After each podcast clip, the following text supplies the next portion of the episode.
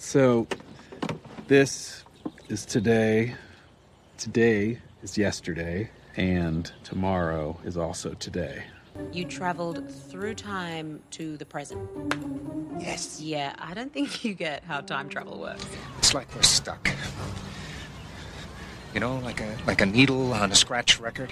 I wake up every day right here, right in Punxsutawney, and it's always February 2nd. It's one of those infinite time loop situations you might have heard about. It's a thing where the same day keeps happening. Time, time, time, time, time, time. Slow down! What are you, in a damn time loop or something? Well, it's Groundhog Day again. And that must mean that I'm Professor Robert E.G. Black, and I'm here with Curtis Bloes from Time Bandits Minute, here to discuss Groundhog Day. Again. Still. Always. Welcome Oh, to the madness. it's great to be in your world. How long have you thought about, wrote about, or watched Groundhog Day? How many years in a row has it been now? the blog began in August of 2013. 13. Oh my God, you're going on 10 years. Yeah. Uh huh. Outside of this podcast, I have just I, a couple of questions about that. Okay. I think other people might be interested to know too. Sure. On your first day of watching Groundhog, no, no, on your For the blog, second day of watching watching Groundhog Day, Yeah. were you like, oh, what have I done here? On your 10th day in a row of watching Groundhog Day for that year. I think this the second it was okay. I think it was about five or six days in where I was like, what am I doing with my time? And I even deliberately, I mean, I was starting it in August. So it was like, all I got to go is six months. I get to February 2nd, be done. That's fine. But also, as I was like, what am I doing? I was like, I also have to keep doing this because at the time I was going through, I was separated from my wife. It was a whole thing. And I was in grad school and I needed something, you know, living in a tiny little apartment by myself. I needed something to occupy my mind. You know, you could have become porn sick, or you could have started uh, making a car. Yeah, I could have been building AI. I don't know. This arguably is not that bad of a not that bad of a hobby. Instead, I watched Groundhog Day every day for a year, and then once a month plus for a few years after that. So when you started getting famous for it, did it feel like an obligation at that point, or do you just love it, love it, love it still? I don't think the like obligation of like people expecting it was ever changing the way I felt about it, but there was definitely a point in that year where I got sick of the movie. and then there was by the end where it came back to even now when I go back and watch it again, like lately I just watch it on February 2nd. But it's very comforting oh yeah, and comfortable as I sit down and like this is a thing that I know. There was a point where I could say all the dialogue from memory. Now I have a little trouble with that because I don't watch it as often, but I could. nice. I watched it once without the audio because I was with a friend. We were on a plane and he hadn't seen it before. I'm like, okay, plug in your earbuds. I'm good. And I just watched it without. nice, I'm like, I know what they're saying. perfect. I kind of got that way with Star Wars in my twenties and early thirties, Hmm. where just once a week we would watch it like we were going to church. Nice. It would just be the Saturday thing that we do. Be like, yeah, Saturday afternoon watching Star Wars. And when I say Star Wars, I mean the motion picture, not not any of the other ones. Yeah. I New Hope, episode four. Yeah. Actually, I think you're a little bit older than me, so you might even just think of it as just Star Wars. It's not even episode four. Oh yeah, it's just Wars. I mean, the early prints didn't have that. I still literally have the laser disc that just says Star Wars. Nice. Yeah. I don't watch it anymore. I've also got the 1991 widescreen 90s holograph cover VHS copies that are widescreen. I have the re-release VHS from the late '90s where it's like they cleaned them up, but it wasn't the theater version Right. with like the weird Jabba. Well, the sound's slightly different on those. I'm not going to go at all technically nerdy on you, but yeah, yeah. Yeah. Eventually, uh, Harmy just came out with his extremely cleaned up, restored version, and that's the version Mm, for our nice, house. yeah. The Harmy despecialized, I guess they're called, yeah. and the other stuff is just in careful storage. Because well, yeah, some of the special edition stuff was useful, cleaning up some of the visuals a little, like the boxes around the Tie Fighters, which I never noticed originally, but then later, once I saw them, I'm like, I see them every scene, and I I couldn't not see them. Well, we only had crappy analog TVs. Yeah. Back when it came out on HBO in, in 1981 or whatever, when we're just watching it on our 720p, you know, TVs, we didn't even think of it that way. No, it was 400 and some lot, whatever it was. however many. Yeah, watch a VHS copy over and over on a bad TV. Yeah. You're not noticing that stuff. Yeah, it just looked amazing. because you can't see it. Exactly. The only thing that you ever questioned was how come he's got blood coming out of his arm if it was cut off by a lightsaber. Yeah. it was a useful way to avoid blood, and yeah, and yet they have some. Yeah. But anyway, Groundhog Day minute. Groundhog Day. or ground, I say minute after every movie now. Yeah. God, my life. Oh yeah. Groundhog Minute, different podcast. Yeah, different podcast. the hosts as guests early on. Minute two.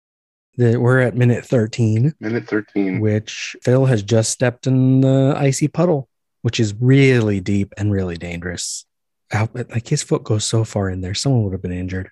Someone's suing somebody. Well, Cowboy guy's there. Sorry, I have the sound down on my video and I'm like watching the extras. I didn't realize the cowboy hat guy was in the crowd in that shot. after several hundred viewings, I imagine you would not pick up new details every time. I still pick up new things. Weirdly, doing this minute by minute, I'm seeing things like a few minutes ago, the second gazebo was in a shot, and I'm like, I didn't realize it was ever in the movie until then. Wow. Because they they avoid one quarter of the square, they avoid showing, and I always assumed it was because that's where the crew vehicles were, and so they just never pointed the camera that way. And then in one shot they did, I'm like, huh, Walking through it. Do you have any idea? Is this in the real Punxsutawney? no, this is Woodstock, Illinois. Gotcha. I've been there. You've been to the Woodstock? when I was writing the blog, I went there for the holiday, February 2nd. And I got introduced on stage at the Groundhog Day breakfast because I had met the coordinator at the bowling alley, actually.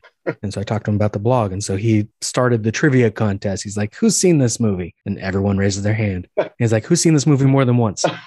And everyone's raised their hands. And then he's like, Who's seen this movie more than five times? There's still a bunch of hands because these are the people in the town where they filmed Of it. course. And he's like, More than 10. It's only a few hands here and there. He's like, Who's seen it more than 100 times? And I believe I was the only hand up. He's like, and he's like, Yeah, let me introduce you to Robert Black and brings me up on stage. He's like, How many times have you watched this movie? I'm like, Well, today is, uh, uh, I forget the count. It was day 100 and something uh, that day. And I'm like, Plus a few for because it'd been two decades since the movie came out. And then I got to answer the first trivia question. Did you did you get it? Oh, yeah. Oh, good, good. That would be embarrassing. Well, it was funny because he tested when he first met me and I told him about the blog. He asked a question that I didn't immediately think of the answer. He asked me something about Al- where Alice was from. Oh my god. And I'm like, wait, who's Alice? I'm like, oh shit, who's Alice? And she's one of the waitresses Yeah. at the diner. No, yeah, I recognize I recognize that right away. Even though I've only seen it ten times. Yeah, she grew up in Ireland. Came over from Ireland as a kid, all that. But the trivia question on stage was, how much does Rita pay for Phil? Oh, And no, I knew that one. Now I'm forgetting the exact cents, but it's what three hundred and thirty three hundred and thirty eight dollars and seventy something. Shoot, now I'm forgetting. Is it a clue to It's how long he is that figure a clue to how long it took him in the world to be where he is? No, I think they just I think they went for a random, relatively low amount, but high for the auction because it's basically you want to know that she's spending the balance of her account Yeah. to get him. So it's got to be high enough we would think, oh, that's a lot for this auction, but low enough that you're like, wow, she doesn't have a lot of money. But yeah, she just started this position, so she's not rich. She's a worker. Sitting here nodding along with you. Podcast nodding. Need a sound effect for that. There should be. There should be. Yeah. So we start out with watch out for that first step. It's a doozy. And Ned laughing. We've been talking about Ned for a couple minutes. He we now won't see him for a little while. I don't think we see him for another dozen minutes, maybe. So that could be months from now in our world. Yeah. so now's your chance to talk about Ned if you'd like. Did you get a little bit of him? You know, the thing it, it just makes me feel like such a such a poser to talk about this movie because so many people that are so that have studied it so much more deeply have done this movie. You know, you and Sean and everybody. I'm just sitting here Mhm. enjoying the ride. You know, I did just double check. We'll see him again in about 10 minutes. so many things run through my head like you know i- i- mostly the theories about this movie because i've already listened to the movies by minutes of it you know three or four Yeah. times and read your blog of course and you know the things that are fun to talk about are is ned the guy who's putting him through this is ned just himself going through it and just has a different attitude all those you know all those fan theories and all those things that come up Yeah. I think I would end up being friends with Ned. Here's here's my real thoughts on it. he would be he because because I kind of was friends with this guy in high school. You know, kind of being, you know, the losers club. Mhm. Nobody really likes them, so everybody who do, nobody else likes, you end up being friends with all those people. Yep. And uh, Same. Ned was kind of one of those guys, and I feel like it irritated me. I would have tried to find things to do where we didn't have to talk a lot, but I probably would have ended up hanging out with him for 88 days in a row. At some Yep. Mine was even weirder because I went to a small school that only had uh, two, I think it was two AP classes, Okay. and I signed up for one. But that meant my PE schedule had to change. And so I had PE with the freshmen my junior and senior year. And so a lot of my best friends, junior and senior year, were just freshman nerds, which is very strange. Like to be friends with all the weird nerds, plus they're younger than me. Yeah. Yeah. Okay. So we've we both kind of had this experience. Mhm. Ned is one of those guys that like he comes around with a different friend, and almost right away he ends up coming over to your house without that friend. And he's just so super enthusiastic and positive. You feel bad hating him. Yeah. So you just let him hang around, and then pretty soon you guys are just hanging around all the time, and you're just like, oh, I don't like this guy. I think I might have been Ned. Oh, I'm sorry. like a guy I was in school with lived right around the corner from my sister. So sometimes when I was at my sister's house, I'd end up at his house. yeah. It's not that he necessarily invited me. I don't think. I don't know. Right. It just ended up there. We'd have fun, but did we hang out other times? I don't think so. Yeah. It was always so. I was always. Oh man, I I don't have a lot of tolerance. For people. I, I like people, and someone who's just enthusiastically into hanging out with me all the time. It's just. I'm really glad I just found a life partner who just likes to be alone too. Yes. So we don't have a bunch of friends, and we're it's not always constantly being socially visited. It's just the two of us enjoying quiet nights, being alone with each other. Yep. And these people that come into your life that are just so enthusiastically into you, and you feel so bad about it. And the worst thing is, the older I get, whenever these people come into my life, and what I mean is like it was mildly tolerable when I was 16, but by the time I was 25, two weeks into this thing, I'm shutting it down. I'm like, you know, I just it, it- this isn't working for like you have to break up with these people, and it's weird breaking up with someone that you're dating because there are guidelines for it. There is a way to do that. You say it's not you, it's me. Yeah. We we need to talk. It gets a lot weirder when it's a friend Mm, when it's a friend that isn't working out anymore, there really aren't guidelines for it, but you are kind of close enough. There can still be a little bit of that. We need to talk. You know, these are the things that are going wrong for me. These are the things I'm not liking.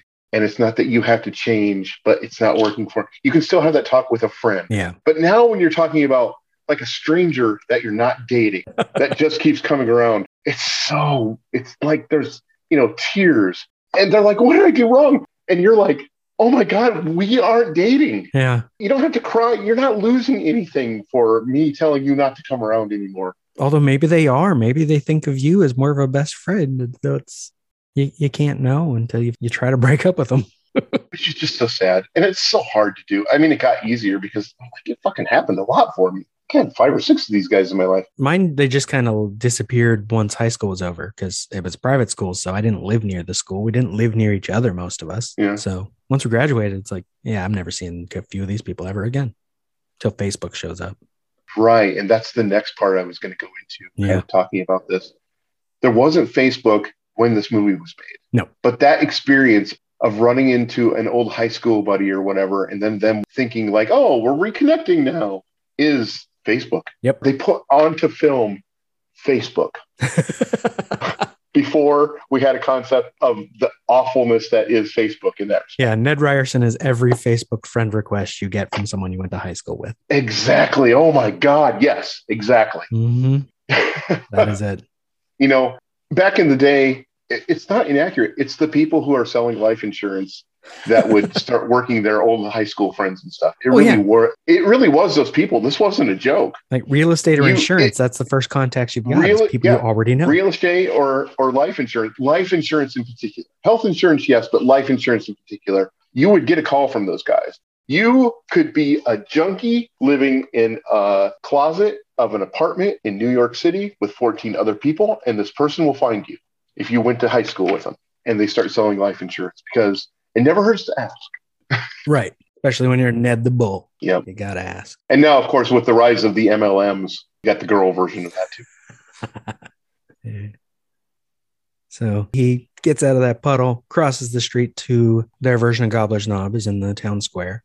And I would note specifically the banner above that establishes that in universe, the occasion began in 1887, which it did in real life, because that will later give us some math to figure out when this movie is set, which is uh, 1991. Oh, I didn't realize that was in question. It just feels like the 90s to me. Right. I mean, it filmed in 92, released in 93. Hairstyles, clothing, you know. Yeah. Oh, the hair in this minute.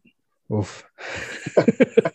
it's leftover 80s hair, but also small town hair. Well, that's the thing about decades that everybody mistakes. They say, oh man, you know, that is such an 80s outfit. Really, all of that cringy stuff from the 80s was the leftover 70s Right. stuff that finally is making it to the masses. Yeah. It's finally out of Studio 54, and 10 years later, and now, Now it's, it's in popular. small town Iowa. Yeah. And then it hits the small town and lingers there a little bit longer. Yep. So we have some weird outfits going in this minute. The guy with the fur coat and the green pants, great mix. And the guy walking with him has white sweats on. Oh my God. You're leaving me, me behind. You're going places I can't follow. One of my favorite extras, the guy with two scarves on. He's great. He's a photographer. Guys. guy with the cowboy hat, which we will see later. I think the guy with the cowboy hat is the actual um, ice sculptor for the film. Oh, And we see him in the ice sculpting scene later. And I believe that's who that is. And he's, I didn't realize he was in this scene until today as we're recording this. so he's in sculpting, but he's also like making his day rate being an extra. I think he lived, he lived nearby. I think he's a, a guy out of Chicago. Okay. And they're not far from Chicago for this. Sure. And a lot of the extras are just people from Woodstock who were dressing for cold weather because it was cold. Not as cold as it would be on February 2nd, but cold. The square was covered in snow when I was there. On February 2nd. Yeah. It was negative degrees. It was, was it negative six? I think it was the morning I left. That's the thing about those lake effect Hmm. dates, though, because it can be nothing and then it can be five feet deep. Yeah. The next day. Well, that's what happens at the end of this movie. Here, there's just little patches of snow, like maybe it snowed recently, but the end, it's covered in snow. Yeah. So I've got a question. Okay. Now that I'm watching this in detail, Yeah. the slush that he steps in looks a little artificial. Yes. Did they film this in an actual on an actual cold day? That's not real ice. It was cold, Okay. but it was like 40 degrees, not horribly cold. Okay. They had to take bricks out of the road in order to get that hole. Oh, sure. Now the sh- corner there comes out into the street, like surrounding the parking area a little bit. So that's not even the street, that spot. It's the sidewalk. Like a bump out. Yeah. And there's a, li- there's a little plaque there that says Bill Murray stepped here. I was going to ask. Fun times. So I'm noticing these cameras they have here that they're using for the, The beta for the stand-ups. Yeah. Do you know? Did was beta still a viable thing in 1991? Is that still a thing? I believe I looked it up once and general public no, but actually for news stations apparently it was. It, like it was a better format for how they did video or something. I don't remember the details. I don't I know mean- enough about video. beta was better. It had more lines of scan or however you express that. Yeah, something like that. Yeah. Photography is one of those things I you'd know better than me as to whether how it works better. Well, I was just wondering. I, I guess I was wondering. You know, did they have the new technology and try to sell it as this is a real news station, or did they just grab something out of props from the 80s? Probably more the latter. It might have been planned. It might have been news stations were using Betacam still, so they use that. But Yeah. the general public had VHS for their all their cameras now, and even mini VHS or whatever you call those, Yeah, VHS-C or something like that. They didn't have these. that's kind of one of the things that made me laugh. This isn't completely related, but when you're talking about news stations versus Mhm. private people, back in 2011, I was covering this heinous murder, and all the bigs were showing up with their satellite truck. cables strung and they'd have their giant cameras and everything. They do their stand ups. And then there was me with my assistant with a cell phone doing live reports just on the internet.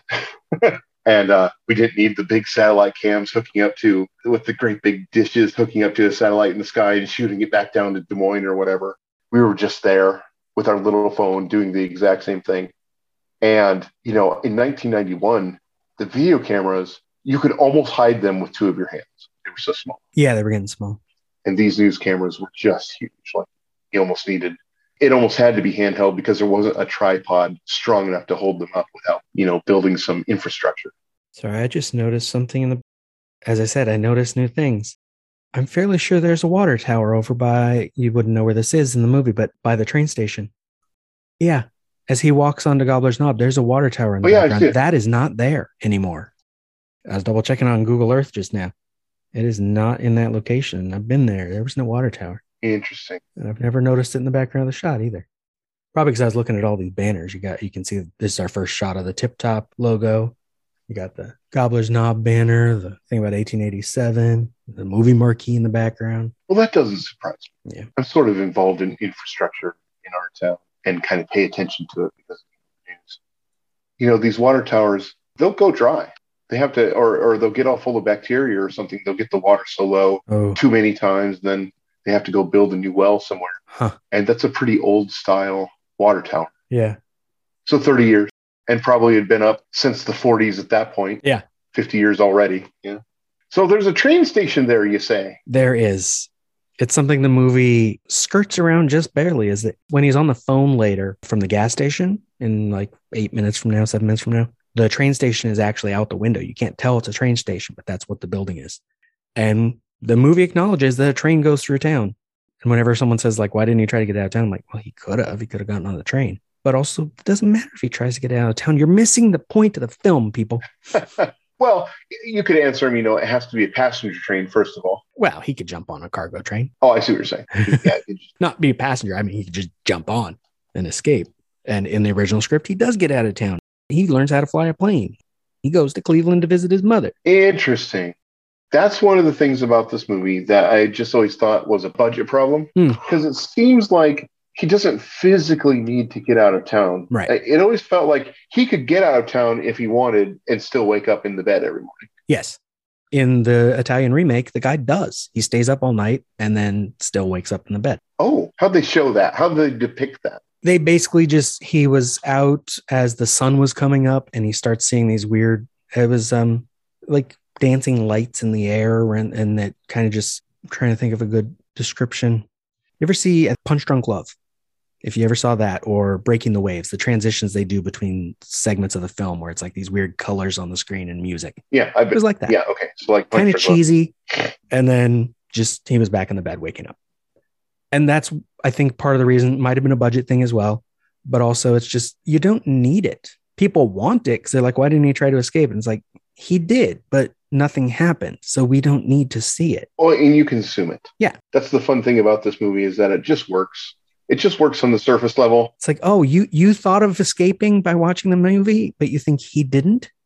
He was there for weeks or months or years. Some of these people think. 10,000 years, some of these people. Right. I try to go minimalist on how long he was there, but even then, he would have thought of that, you know, day two. They try to get away and can't get through the highway. He'd just try a different road. Right.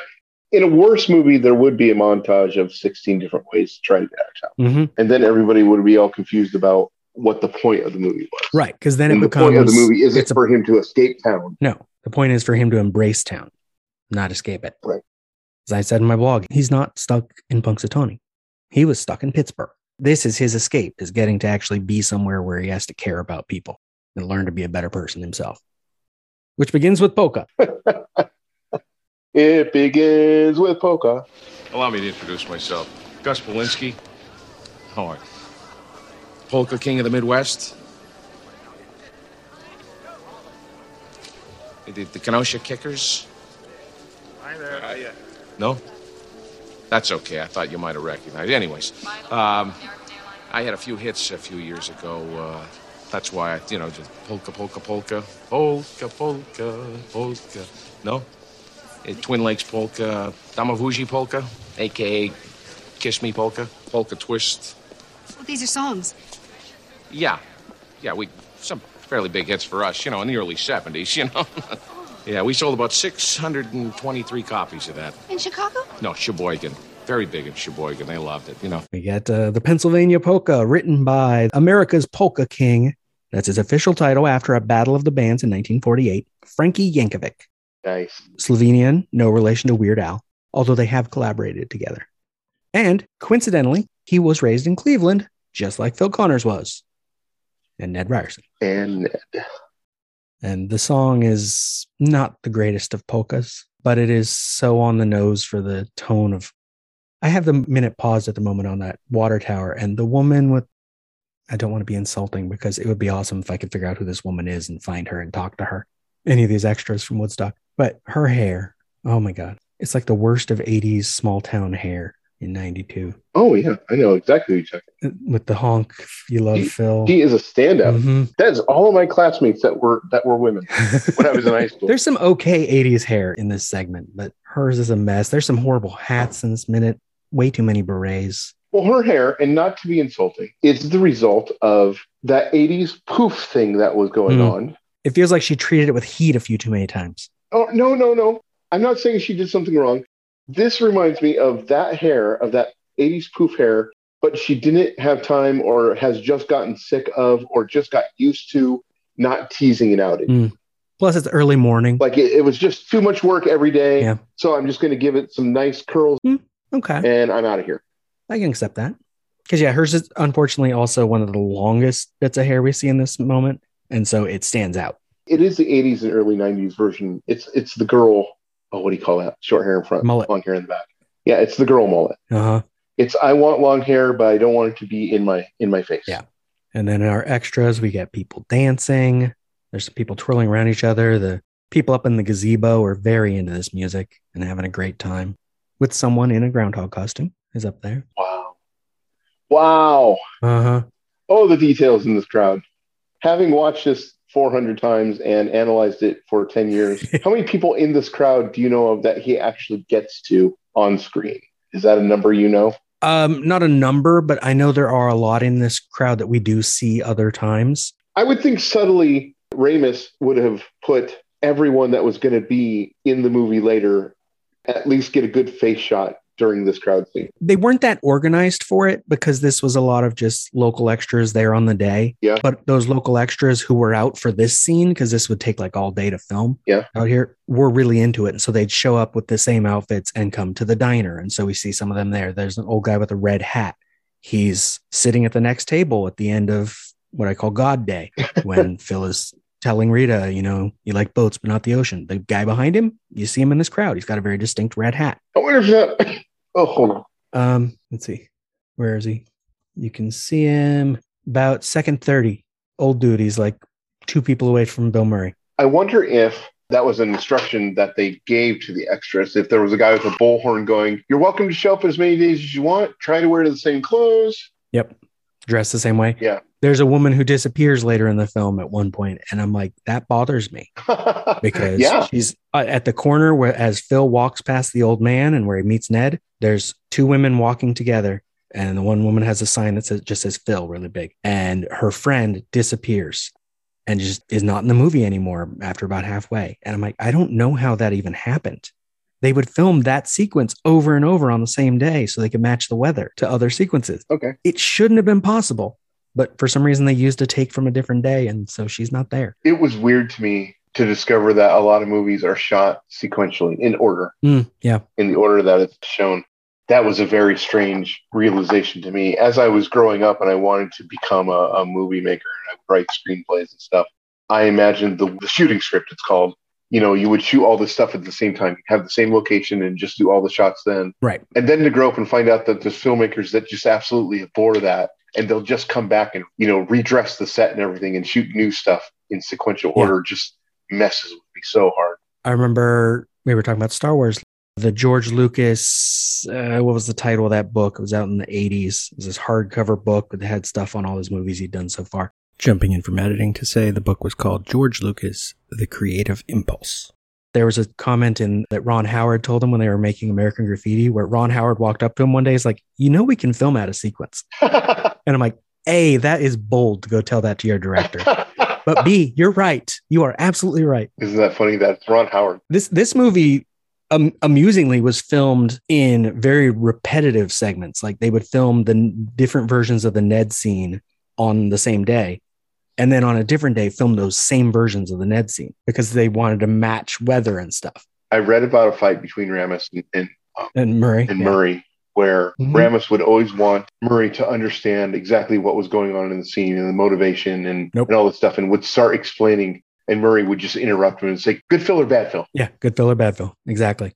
And that annoyed Ramis the more they did it. Yeah. That and some other personal. They both had personal things going on at this time. This is when Oh sure, this is was this is the breakup, right? Isn't this the breakup? yeah, this for is the breakup for them, but it's also the beginning of the breakup for Bill Murray's marriage that he had at the time. Yeah. The person he went on to be in a relationship worked on this film. I don't think this is where they met. I think she had worked on one previous one with him as well. But this is where I think the affair started. Oh. Meanwhile, Ramis was also having some personal issues in his life. And then they're having problems with each other when they've been best friends since like the 70s. Yeah. And though there were reports when Ramis was sick and right before he died that Bill Murray went and talked to him, I haven't found any real confirmation of that. I don't think they ever did really talk again, which is sad. It is. I think of the friend that I've had since high school. We had kind of a period of like just being sick of each other, didn't talk to each other for six years. Yeah. Then I reached out to him one time and, and we just kind of healed that. And now we've been friends again for 20 years. So not ever being able to go back again to someone who was with you during those extremely formative years. For them, it would have been, you know, the 70s and as they were Saturday Night Living and making all those then amazing movies, Yeah. Stripes and whatever else it was, Caddyshack, but whatever they were doing. hmm And then just to, as old men start a fight that lasts until they die. Oh, heartbreaking. I'm wondering watching this if the music was, or maybe not this music, but some music was actually playing on the location as they film him walking through the crowd. Because there's also really good coordination of some of the extras. We see the inner circle guys in their suits and top hats approaching from the left.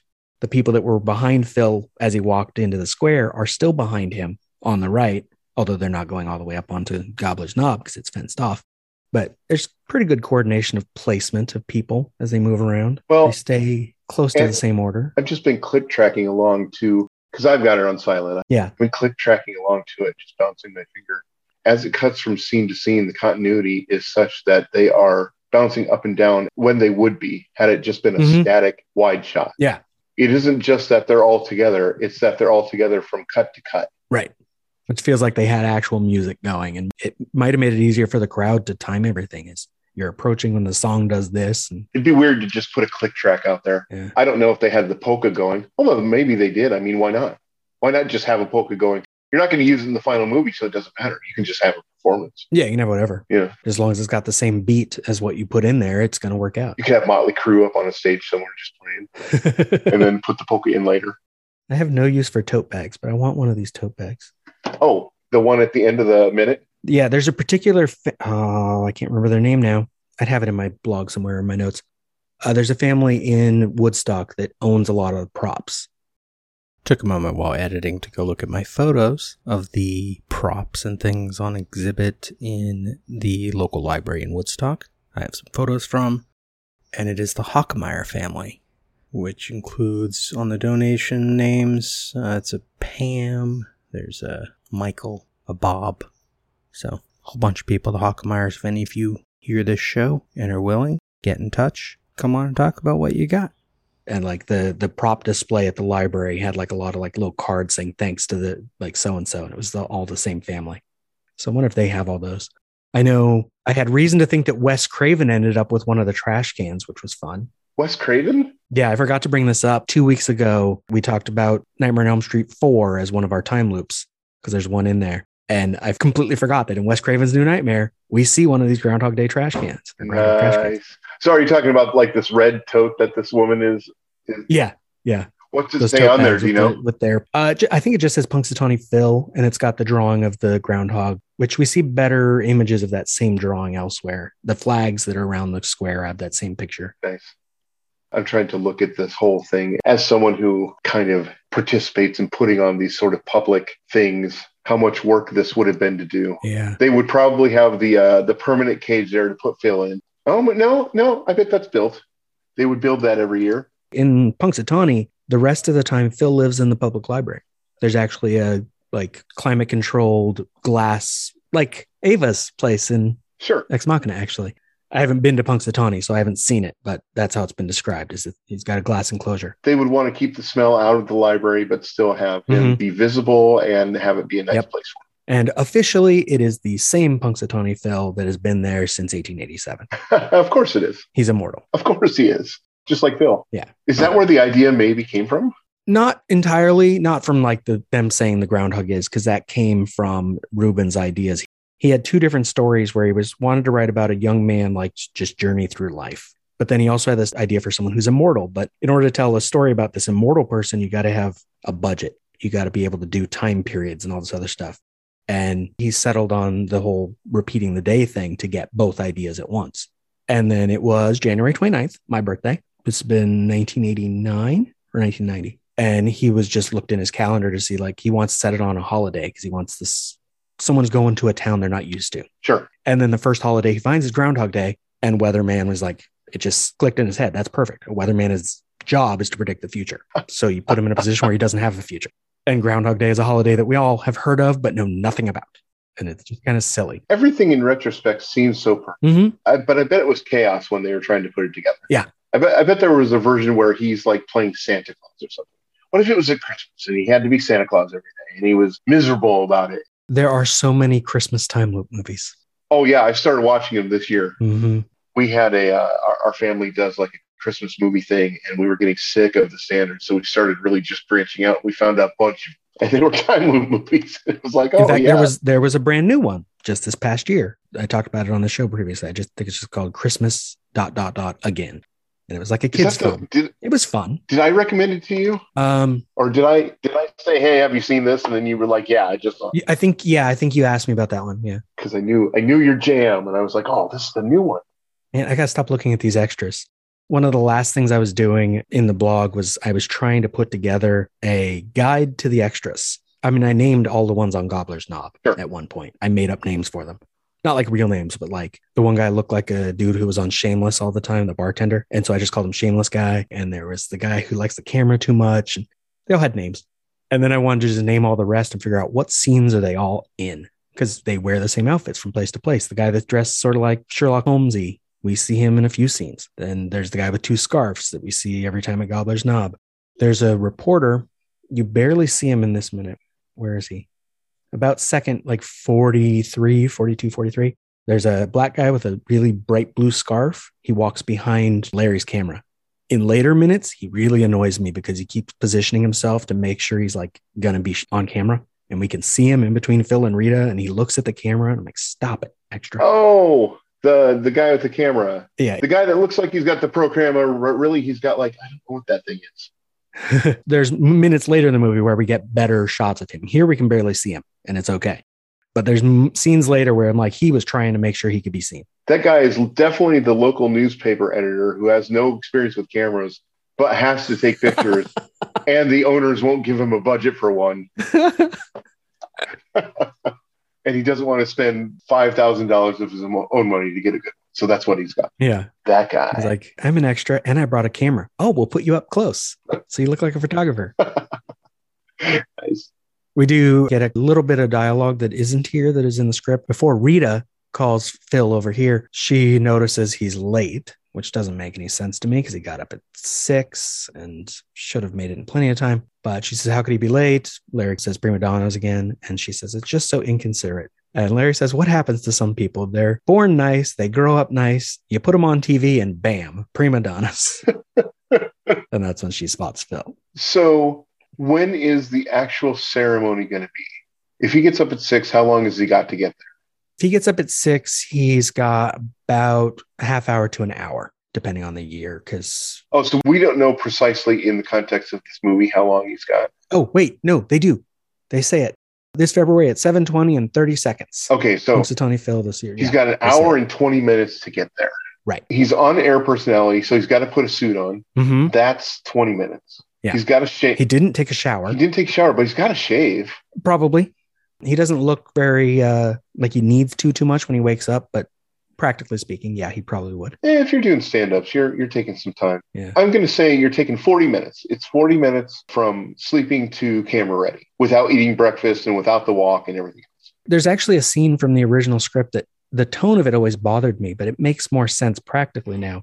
Is that every time as he exited the bed and breakfast, Yeah. Rita is there telling him to hurry up and like she'll meet him at the at Gobbler's Knob Yeah. and then she runs ahead. And I'm like, she shouldn't be there because she's staying somewhere else. That's part of the original story. But practically speaking, it makes sense that she'd, you know, check to make sure he's on his way, not wait until two minutes before the event for him to just show up. Sure. Larry's got to reserve a spot, so they can't go pick him up.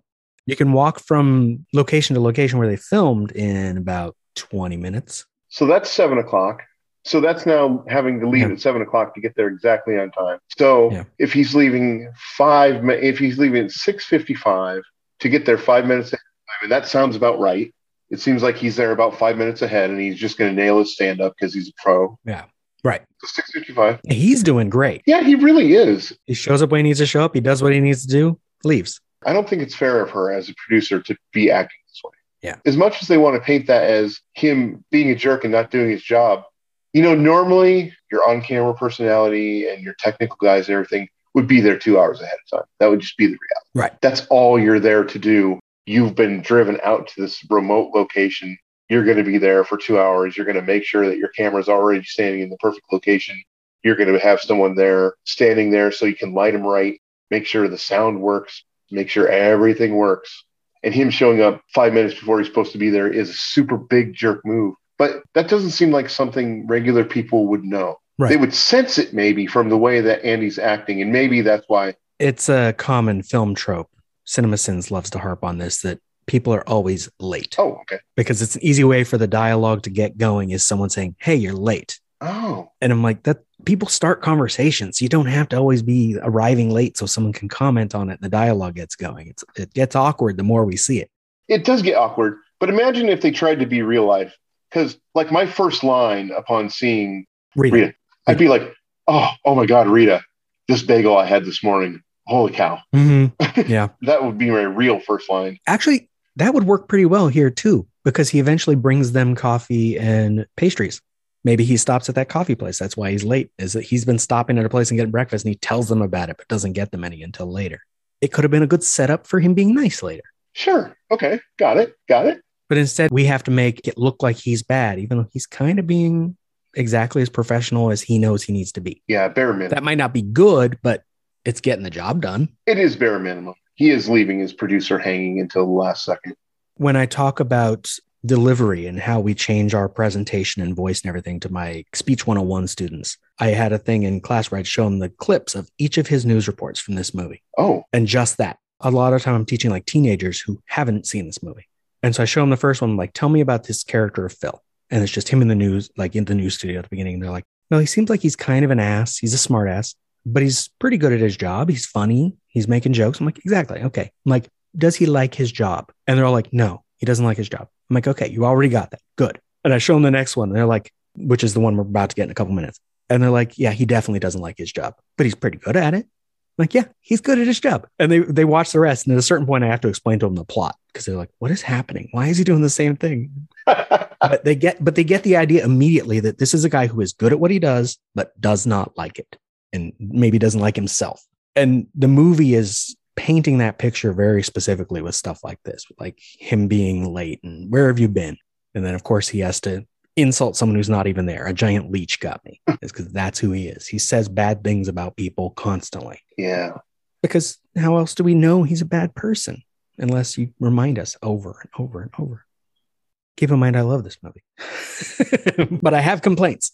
Some potentially dangerous territory to go in, into here. Yeah. About Bill Murray. Ah, yeah. Okay. First of all, I love this guy. Everything he does, every time I see him showing up at somebody's wedding randomly, it just almost Mhm. makes me cry. He just seems like such a cool. but also, he also seems to be sort of angry, yes. like in his personal life. He seems to be an angry guy. yes. And that anger seems to have evolved with his characters.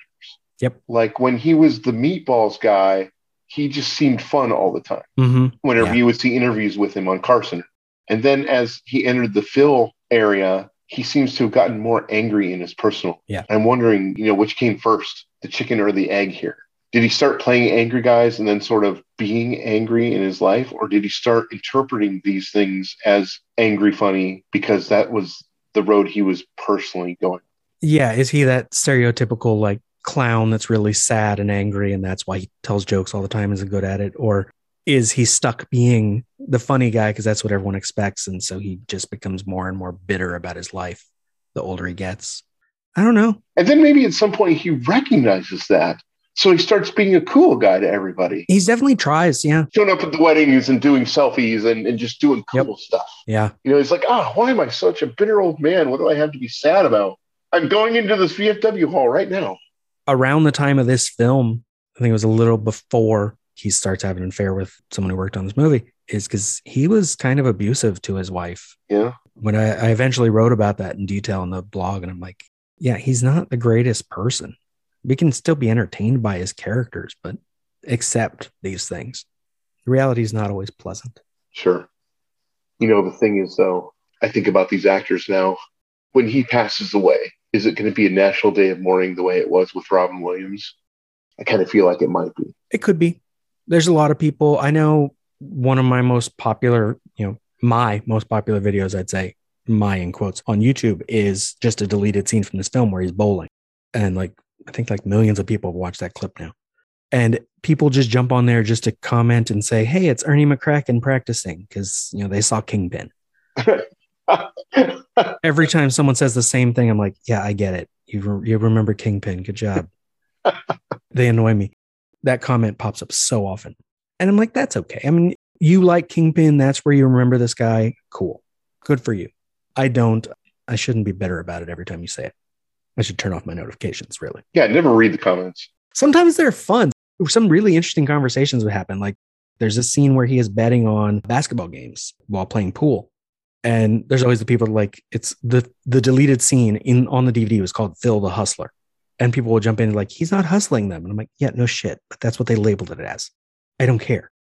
But then there's really interesting conversations about who the two extras were and how they got taken out of the movie. They're not in the scene anymore. They didn't get to be in Groundhog Day. But these two guys had lines. And then there's people trying to identify them. Like, I'm following this conversation. And I'm going to keep following it because someone might figure out who the second guy is. Because I've only ever figured out one of them. And it bugs me when I don't know who people are. I still don't know who played Michael Myers' mother in the original Halloween. Oh, I didn't know that wasn't known. No one knows. No. Crazy. Well, someone knows sometime, but it's not someone who ever got attention. She doesn't have any lines, so she's not in the credits, and we only see her from the side. I came of age movie wise. I started watching what I call cinema when I was 11. When you know it was like Okay. 1982. That's when I started Yeah. going back and going. You know, oh, I need to see Rosemary's Baby. I need to see these. Mm, you know, this yeah. list of movies that are important. Right. I need to go watch them because I'm already 11 and there's already thousands of them. And what the hell am I going to do? Exactly. How am I going to get into Montreal Film School if I don't know this stuff? so I uh, I'm watching all this stuff and I'm noticing, you know, these older important movies. Their credits came at the beginning of the movie, not at the end, yeah, really old ones. Mhm. and they were like two minutes long. And they would say like, you know, a handful of people, 75, 125 people. Right. And I thought, you know, oh, movies must be, you know, pretty slapped together Nope. pieces of art that just come together because, you know, because God wanted it to happen that way. And then as you get into the 80s and 90s and people start having credit in their contract and the credits are at the end of the movie and they last for 15 minutes and they last for 20 Yeah. minutes, it's like, oh, there's so many roles that people had in these amazing movies Yeah. that are just lost because they're dead and no one remembers that they were there. And unions didn't negotiate it yet. Right. right. Yeah. We didn't need the list of all the grips because their union hadn't gotten that requirement. Now we need all that stuff. But for the rest of their life, you know, that guy to their family was like, hey, you know what? I was a grip in Cleopatra. Yeah. or or the two guys in the pool hustler scene. They're like, yeah, I was almost in Groundhog Day. You can see it in a deleted scene on the DVD. Look, there I am. There I am. What about the guy who played the minister whose deleted scene didn't even get on the DVD and apparently doesn't exist online? Oh, Can't find it. sadness. I know they filmed the scene in the church because there's a photo of Bill Murray sitting there in the church. Well, I, I don't know how much of a call there was for any of that, except for just film geeks. Yeah. Because there was scarcity when it came to um, talking about deep background stuff with movies, because it only happened in magazines or in actual conversations or in newspapers. Right. It wasn't until the internet came along where we were able to just sit back and contemplate deeply. You know, really wonder. What each little person was doing on set and what their job entailed and all that. who was the crane operator that was uh, suspending this, you know, the scrim over this that they were shining the, the, the key five lights through to make it seem Yeah. like it was early morning. I didn't think about the location manager for this movie until I sat down and had breakfast with him in Woodstock. and then I'm like, you're awesome, dude. This has been great to hang out. And even those guys, we didn't know that, you know, his job was 10 hours a day, 12, 15 hours a day, Yep. just finding the right spot and finding the right angle. I remember this would have been in the like mid 90s There was a pre-show thing they'd show in movie theaters that was like this location scout going out to take pictures of these awesome locations. It was like romanticizing this job we'd never even thought about before Yeah. and how they had to go find these things. I'm like, that's cool. That'd be a fun job. But every movie had that job before. We just didn't think about it. And I think that's where a lot of amateur filmmakers fail, especially pre-internet, because they didn't know what Mm. they didn't know. Right. They didn't know that there was someone They don't know what all they have looking to do. for a location for four months. Yeah. They just figured, you know, I've got a gazebo. I'm going to set my camera up here and just film in front of it. And good location scouts have like a backlog of just a record of all these great locations they found before. Yeah. Why can't I think of his name right now? Location manager for this movie. Maybe I'll insert his name now in the, when I'm editing because I can't think of his name. Of course, when I'm editing, I didn't even have to look it up. I could just remember his name was Bob Hudgens. Has a lot of work currently on some uh, NBC shows set in Chicago, Chicago Fire, Chicago Med, Chicago PD, and others. He had an uncredited supporting role in location scouting for Planes, Trains, and Automobiles, which filmed one sequence that lasts like four minutes in this square. Oh, So he remembered. They're like, we're looking for a town near Chicago. Keep going north and north and north and not finding what they want. And they're like, we want a town square because they wanted this idea of this. The location itself was enclosed, just like Phil is. And he's like, oh, well, there's Woodstock. And they went down to Woodstock and it was perfect for what they wanted. And it's just because he knew. Yeah. Otherwise, they might have ended up filming somewhere else. The real Gobbler's Knob is just this little, not that interesting hill outside of town. yeah. It's probably just a terrible place. Yeah. It's next to the woods. Like someone who doesn't know this stuff would have just went to the real Gobbler's Knob and said, well, this is what we got. Well, they went to the real Gobbler's Knob and was like, yeah, we don't want that. Yeah. That's because it was their job. They had Right. 10 hours a day of location scouting for months of pre production. Yeah, this isn't a documentary about Punxsutawney. Right. This is a fictional story about a guy who's stuck there. And so you want a Punxsutawney to fit your story. The magic of movies. Uh huh. And it's stuff we don't know if we don't know. We don't see the Woodstock jeweler sign and think, oh, they're in a place called Woodstock. It's like, no, that person just named their thing after the bird from Snoopy or they were a hippie. Who knows? And I love I, just watching it again now, like uh, looping. I love that as she's giving her little thing, she's like, You're missing all the fun. These people are great. Some of them have been partying all night. They sing songs till they get too cold and they go sit by the fire. They get warm and they come back and sing some more. And she is so excited. And he just like is just looking right at her, waiting. He's seeing like she is so over the top excited about this town. And it's it's lovely that she's excited like that.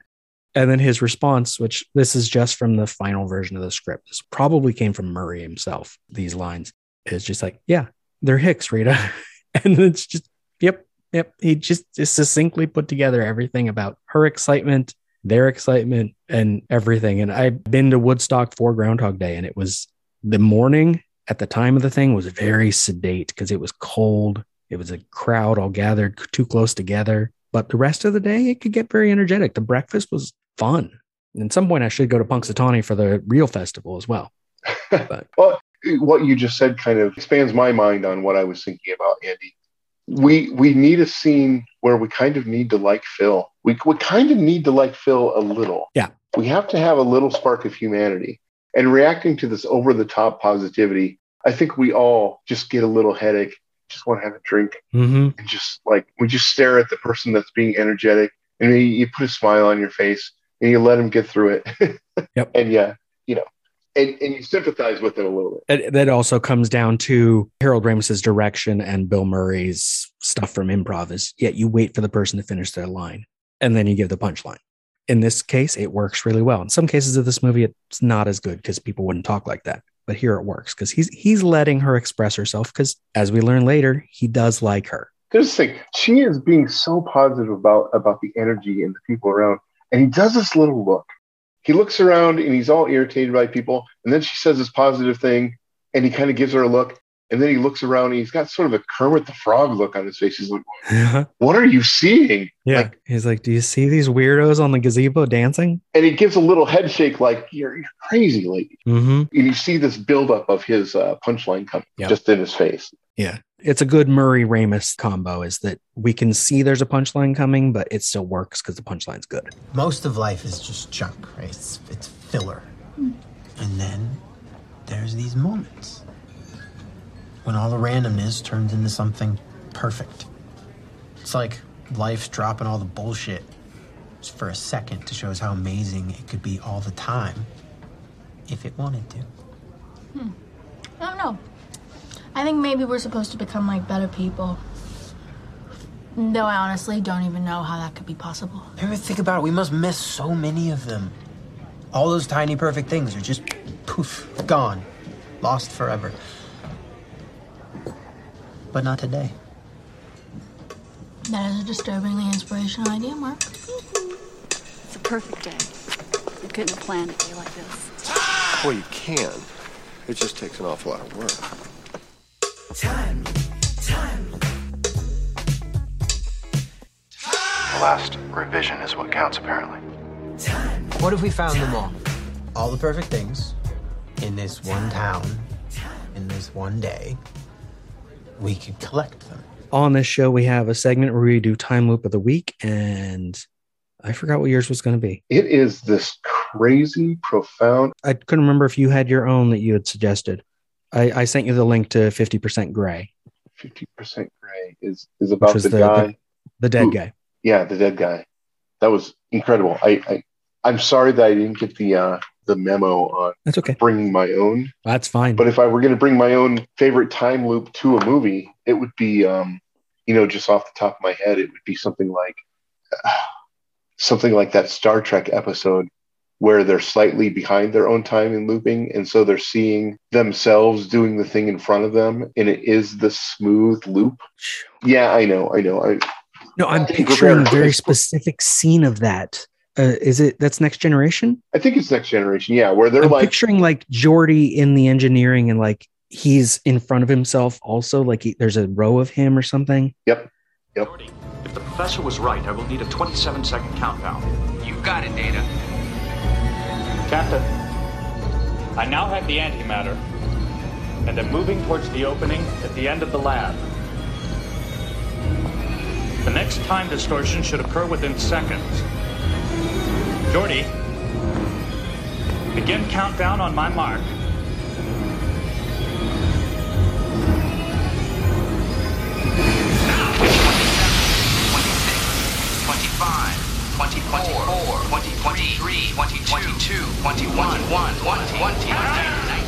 There appears to be three of us. Should I drop the antimatter or wait for one of you?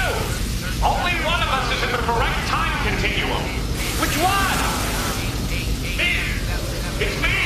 Five, five, four, three, three, two, two, one, one.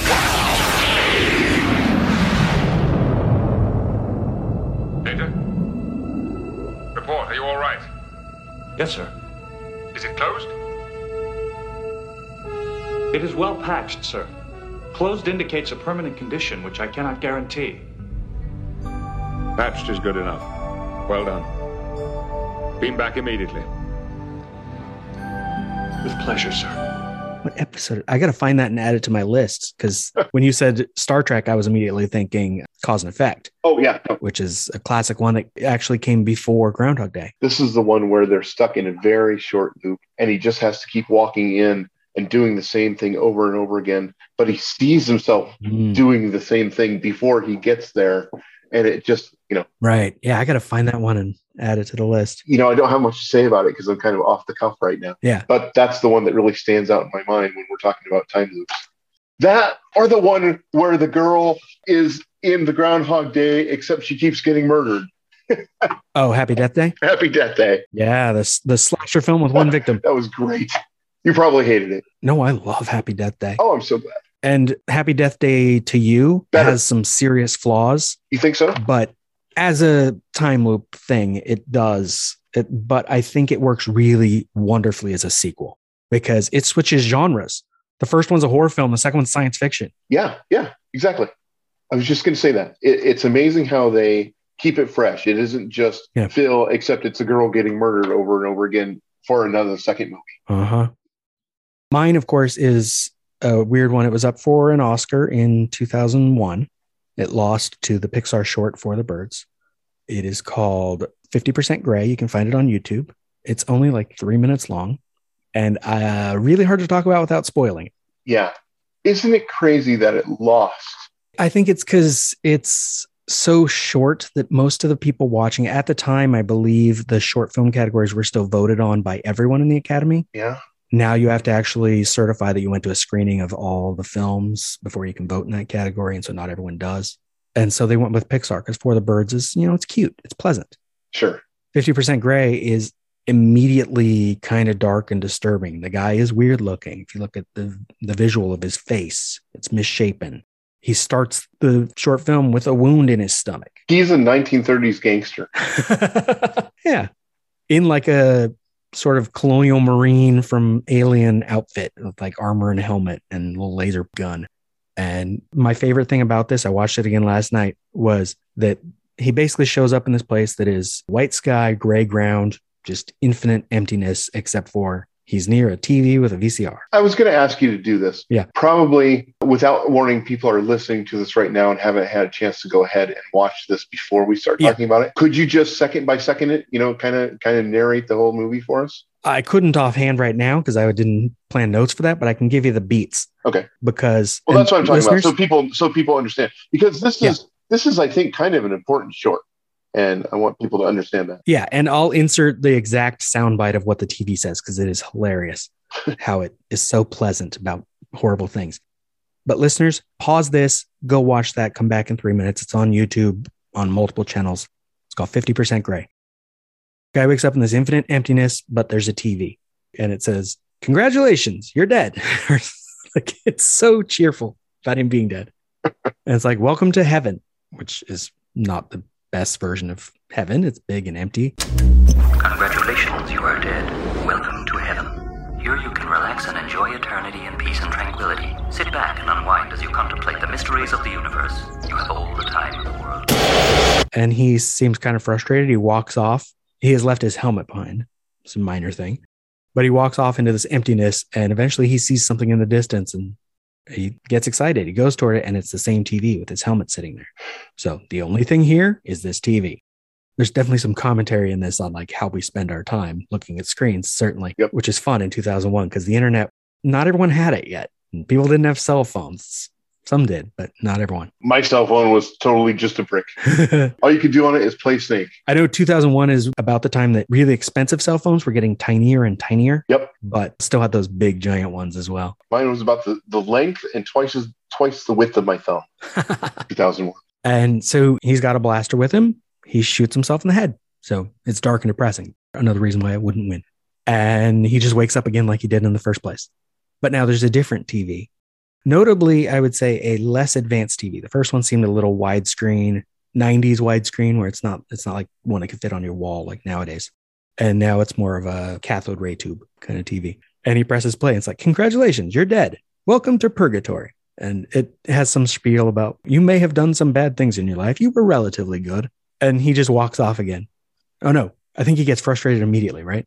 He sticks the gun in his mouth. Yep. And shoots himself. Through top of the head. Yeah. Brings up- immediately brings wakes up up. Yep. Yeah. And then feels the back of his head because the hole, it does heal immediately as he wakes up. But first he gets like brain matter and blood on his hands, which, you know, you don't want an animated film. A lot of people think animated is for kids, even shorts that most kids won't see. And there's a new TV and he presses play. Congratulations, you're dead. Welcome to hell. And so he shoots the TV. And it's a great beat because, yeah, the TV sucks. It's the only thing there that's going to be frustrating. But then he turns the gun back to his head to shoot himself again and he's out of charges. It's almost the perfect Yeah. And it's just, it's so simple that I think a lot of people were just like forgot almost. It's like about five, six years ago, there was a movie where this guy made, I think it was just called Guacamole. It might also be on YouTube. It was just a stop motion animation of someone making guacamole, but all of the things he was using were real objects. Like he used dice, like little white dice, I think for like the onion bits and something else for the red. And it was all these mixed things. And so it was really cool animation. I vaguely recall this. But there's no story to it. It's just really cool animation. And so it didn't even get nominated. It was one of the like special mentions. You know, people want a story. One of the ones this year is on Netflix called Robin Robin. I think it's too long. It's like half hour, but it is adorable. It's about a group of mice that save a robin's egg from a cat and then raise that robin as a, as like one of them. And hilarity ensues. and it's cute. It's a very much like a kid's film. 50% gray is not. A kid would be like, um, then what? You know, this adult is like then what and i don't mean that in in the bad way i don't mean like they didn't Yeah. complete it it's it's a good story with a great ending and it makes me crazy that you are left it it, it it this movie is one of those one of those shorts you watch that tells you more about yourself Yeah. than it does about the movie Well, you want to learn about me? one of my favorite short films, I think, is actually shorter than this one. It is just called Kiwi with an exclamation point. And it is one of the saddest and most cute little things ever. what's it about Well, you know, a Kiwi, like birds from New Zealand, they can't fly. Yep. It is just a Kiwi who he's building something. We don't know what he's building. We just see him like with a hammer and nails. He's attaching stuff and we're not sure what he's doing. And then he puts on like a helmet, like a pilot's helmet. And it turns out, well, we, we'll see because he jumps off a cliff. oh no i don't i already don't like this The thing he has been doing is nailing trees to the side of the cliff. So as he falls, he can imagine he's flying. And it is so sad, but it is like a couple minutes of screen time and tells this beautiful little story about this bird that can't do something has just dreamed of that. So the last thing he's going to do is experience it. oh my god oh yeah It's, it's not a time loop, but it is so worth even bringing up on this show because it is just this, it captures so much in a tiny little moment. I was hoping when you got to the part where he nails the trees to the cliff that he lives through. We don't see him die. Yeah, sure. But we know Yeah, I that's, know. we know that's what happens. That. That's what happened. Is it he kind I think at the end he kind of disappears into the fog down below Oh, and it's over. And it was it was uh, made by a college student as like his thesis film and it's wonderful. oh, just heartbreaking. Like 50% gray. It's it captures so much in so little time about like the repetitive experience of life, about TV, about what we think of ourselves as good or bad and what to do about it. Fifty percent gray though is an existential horror story. Yeah.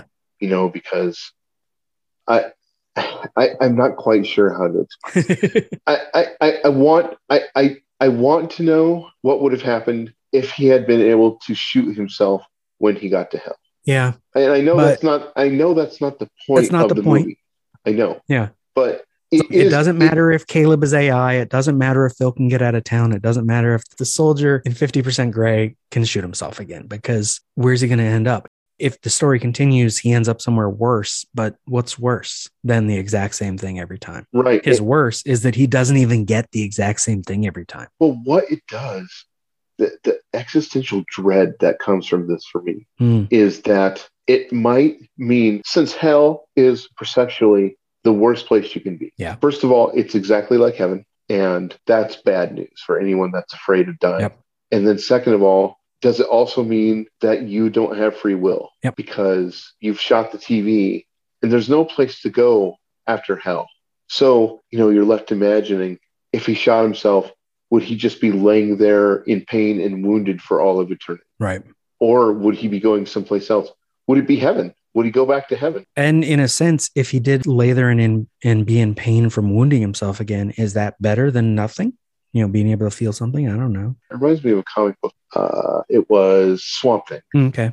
And I don't know what it is because I never read the book. I, I got one copy of it because the cover looked cool. And it was in the middle of a story where he had been fighting. I, I don't know. Swamp Thing went to hell, basically. Okay. And in hell, he encountered some old enemy, right? That was long forgotten by him or something like that. And he comes up on this guy, and this guy is suffering in hell. His body is being eaten by flowers or something like that. And they have this conversation. And at the end of the conversation, the bad guy who was in hell asks Swamp Thing, you know, how long he's been dead. Has it been 100 years? Has it been 500 years? Yeah. And Swamp Thing is like, eh, it's been like eh, a couple of days. And the guy goes, "What? No!" And he loses his mind. You know, immediately snaps, and he and he's just done. He's crazy, and he's in all this pain, and it kind of reminds me of that a little bit. Like that would be his fate, uh, the the soldier's fate, fifty Yeah. As a sort of thematic connection to tomorrow's movie, talking about memories, 50% Gray reminds me now, or not reminds me, but connects in my Pre-minds. Pre-minds, yeah. pre-minds. Reminds me of the current Apple Plus show, Severance. I don't know if they're going to stick the landing because it's still going, but the setup is that you can separate your brain so that your work time and your life outside of work are experienced separately. Oh, interesting. But what the people have done is essentially created versions of themselves that only exist at work. And some of them, all they want to do is just find new experiences because they work in these little cubicle things and just want to do something. And the new employee wants to just escape. She doesn't understand why herself out there made her do this. That sounds like something I've watched, and it also reminds me of Philip Jose Farmer's stories. Okay. I know the name. I've never, I don't think I've read anything by him. Oh, he does like weird stuff that you shouldn't be reading when you're 12, but I did. there was one story, I think it's called something like Slice Crosswise Except on Tuesdays or some kind Oof. where people only live on certain days Oh, and the other days they're in cryo sleep or something. It, it's kind of along that same thing where you're separating your, you're not being the same person at work. Yeah. Just your vague description of like a memory of that reminded me of like the prestige and why Christian Bale's character doesn't know what knot he tied that night at the magic show. And I, I won't spoil that movie because this isn't about that movie, but it's this idea that you're two different people depending on what you're doing and where you are. And in Severance, they make that literal is your experiences don't cross over anymore. And the main character, he went through the severance process because he's dealing with the like grieving and depression because his wife died. But now his existence outside of work is just this depressed guy. Oh, And it's like it didn't work, but him at work, he doesn't know it didn't work. He thinks he's doing this for a good reason and it's great. And so he go, he does his job. interesting. I hope they stick the landing on that story because so far I've really liked it. There's this kind of thing that's going on with stories lately. Hmm. People, society finally seems to be coming around to being able to watch Philip K. Dick based story archetypes. And that sounds like some, one of them, like carbon fiber and the thing you're talking about. Like Hmm. we're finally getting these what is real and what isn't real sort of stories out in the mainstream. Yeah. And they used to be outlandish science fiction that didn't make any sense. Now, the closer they become to reality, I think we're ready for it a little more. You know, where even my mom can appreciate them. Even my 72 year old mom can appreciate So, speaking of your 72 year old mom, where can we hear more from her kid? I would say uh, right now the top tier stuff is the Blade Runner minute. It's, it's coming out a little bit slowly because I had some I had some quality uh, some sound quality issues that I'm busy fixing. But Blade Runner, or I'm sorry, Time Bandits minute. I, I love is that the misspeak because I'm like, cool, I'd listen. Time Bandits minute. But also, my great love is uh, that I did with my friend Jason, the Better Off Dead minute, which is still also coming. out. Yeah. We're now on our fifth season. And how far are you into the movie now? Got about 20 minutes left. okay. So it's near the end. We're getting there. We're gonna get, we're gonna cross the we're gonna cross the finish line and and get our plaque at the uh, at the 10th annual Movies by Minutes meetup. For those of you who aren't movies by minutes podcasters, the fifth is the one this year. So he's talking five years from now. We're going to Philadelphia in August. Fun times. But listeners, yeah, come back tomorrow. In the meantime, thank you for listening. Groundhog Day Project Minute by Minute is just one part of an existential trilogy of podcasts. Tune in every Tuesday for Minutia Ex Machina, every Wednesday for more Groundhog Day, and every Thursday for Eternal Sunshine of the Spotless Minute. You can follow this show on Twitter at Groundhog Day MXM and on Instagram and Facebook at Groundhog Day Project.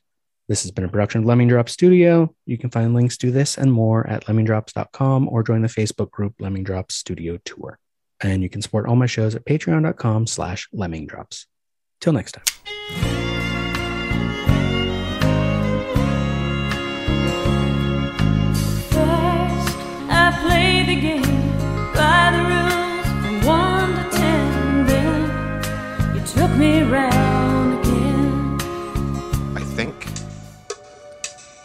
I traveled through time.